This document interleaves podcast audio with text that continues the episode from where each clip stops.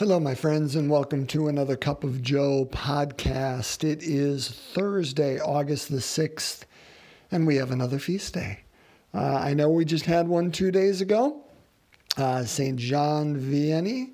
Well, today we celebrate the Feast of the Transfiguration of the Lord, so pretty major one.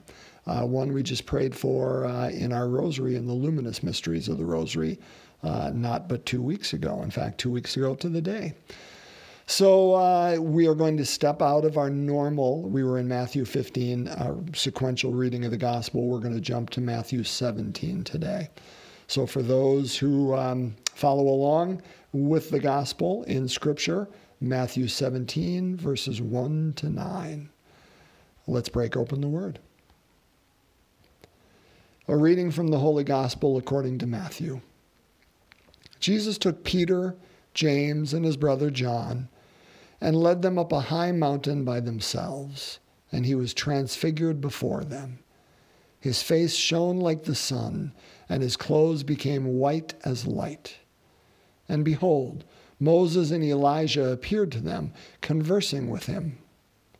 Then Peter said in reply to Jesus, Lord, it is good that we are here.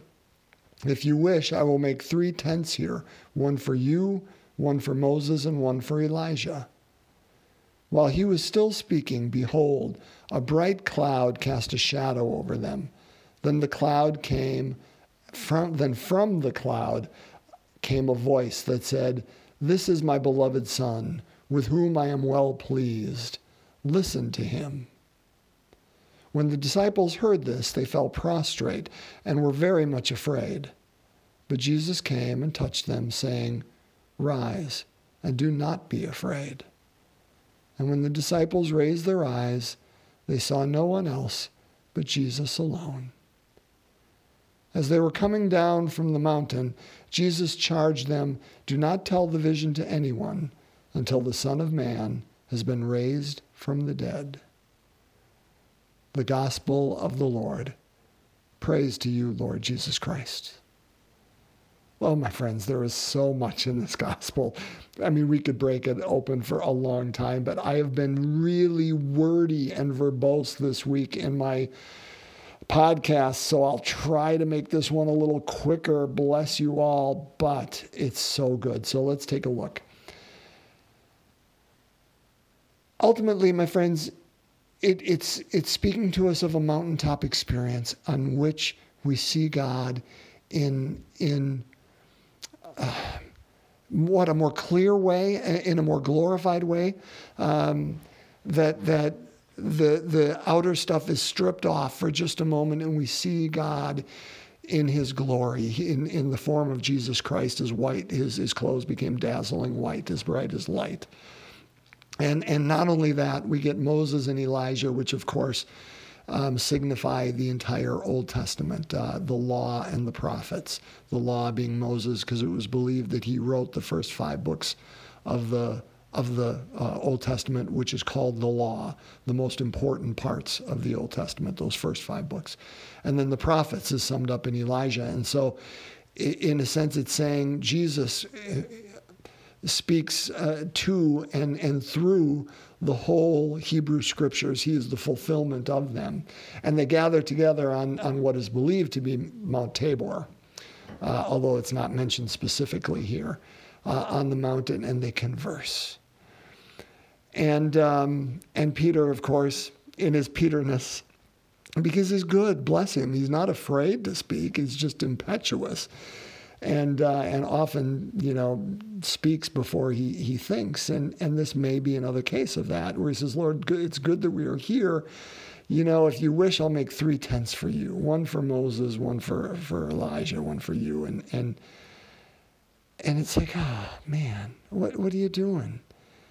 These episodes, these times when the outer is no longer stopping us from seeing the interior, the true nature of who someone is, ultimately who God is within this person. They're momentary. They're not meant to be sedentary. They're not meant to be at some place where we establish ourselves. We are meant simply to take them in and praise God for them, because they are passing, they are fleeting. And Peter is trying to nail it down and say, let's just have you and Moses and Elijah here for a while, and I like it here, and I want to stay here. And you know what? I don't blame Peter a lick for that, because I'm no different. I want to stay there too. But our God looks at me, and he looks at you when you want to stay there and say, it's okay. Let this be enough. Let it be enough. It's moment, it's momentary. And brothers and sisters, in a sense, isn't that true in our life, how we experience God? We experience him numerous ways and in unique ways, but it's often only fleeting. It's just for a moment. And it's when we least expect it, because you know what? When they're walking up a hill on a hike, they're not expecting it either. And then, boom, it's in front of them. I remember a good friend of mine, this was years ago, talking about how she was walking into Walmart holding the hand of her young son. And boom, everything just made sense in that moment. In Walmart parking lot, of all places. But there it was, and it was only for a moment, and then it was gone. And then she was back to going into Walmart. Now, on the other hand, for Thomas Merton, he was on a corner in, I believe, Memphis, Tennessee, and from that moment, he knew everything made sense, that he loved everybody on that corner and on that street, even though he knew none of them, that things were just open for a moment. It doesn't have to be that deep. I have not had a Merton-esque moment. But I can tell you this. 2 days ago, my daughter Molly was sitting on our bed with her guitar playing me a song that she is learning. And there was just a brief moment that I got chills, and I'm like, this is so beautiful. I mean, brothers and sisters, it's those moments where the essence comes off and we see the divine. You know, it's so beautiful in Lent. And you can write this down. The second Sunday of Lent, we always hear the story of the Transfiguration. Well, you know what story we hear the first Sunday of Lent is the temptation in the desert. And doesn't that culminate not only who Jesus is, but it does culminate who Jesus is, but it culminates who we are. Because, of course, brothers and sisters, we are dipped into Christ. We are another Christ. The Christian is another Christ. That is not New Age thinking. That is rock solid Christianity, that we are dipped into that image of Christ, because that first Sunday of Lent speaks of the humanity of Christ, the temptation in the midst of this life, because we carry that. But this carries the divinity of Christ. And brothers and sisters, don't hear me wrong. I'm not saying you and I are divine and we are God, but I am saying we carry the divine within us, because that is God's good favor to us. We carry that spark because of we carry God's essence. And that too is very Catholic, very Catholic. We carry the essence and the spark of God within us, and every now and then we get that chance to see it in each other, in creation, in a moment. Oh, and we want to stay there. We can't. But that's the blessing. And those moments when we want to stay there, we're Peter, and that's okay. Second thought, and it'll be my last one. Jesus, Peter, this large cloud comes over them after Peter says, listen, we want to stay. Can I build you tents? And a bright cloud cast a shadow over them. Then from the cloud came a voice that said, this is my beloved son with whom I am well pleased. Listen to him. And they fall prostrate. And when they open their eyes, it's just Jesus. Just Jesus. It's just Molly again on my bed. It's just my friend and her son in a Walmart parking lot. It's just a street corner in Memphis. We're back. We're back. But this is the point. The same voice from the cloud is the same voice upon Jesus' baptism when he is baptized in and comes up out of the waters, or in Luke when he's in the midst of prayer after his baptism. And it says, "This is my beloved Son, in whom I am well pleased." But this one adds the line, "Listen to him." The baptism doesn't have that. This is my beloved Son in whom I'm well pleased. This one, this is my beloved Son in whom I'm well pleased.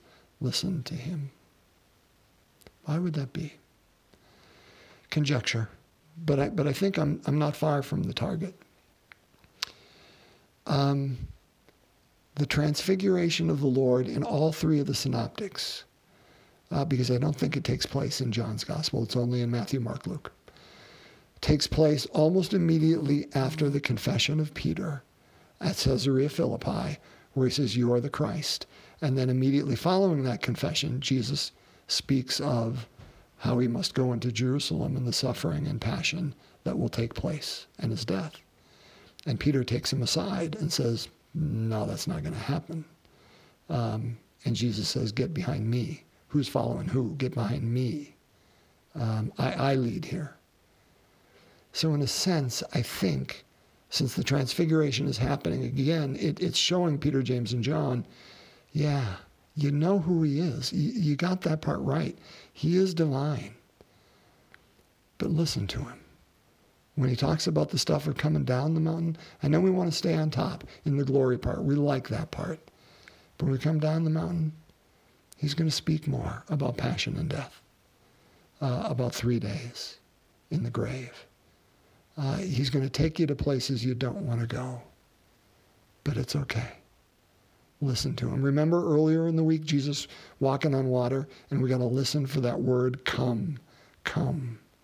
Even if it calls us out of that comfort zone, calls us into the midst of the fury of the storm, as long as we keep our eyes on him, we're going to be okay. Same thing here. Listen to him. We're going to have our own passion and deaths. As long as we listen to him and stay with him, it's okay. We're held in the best of arms.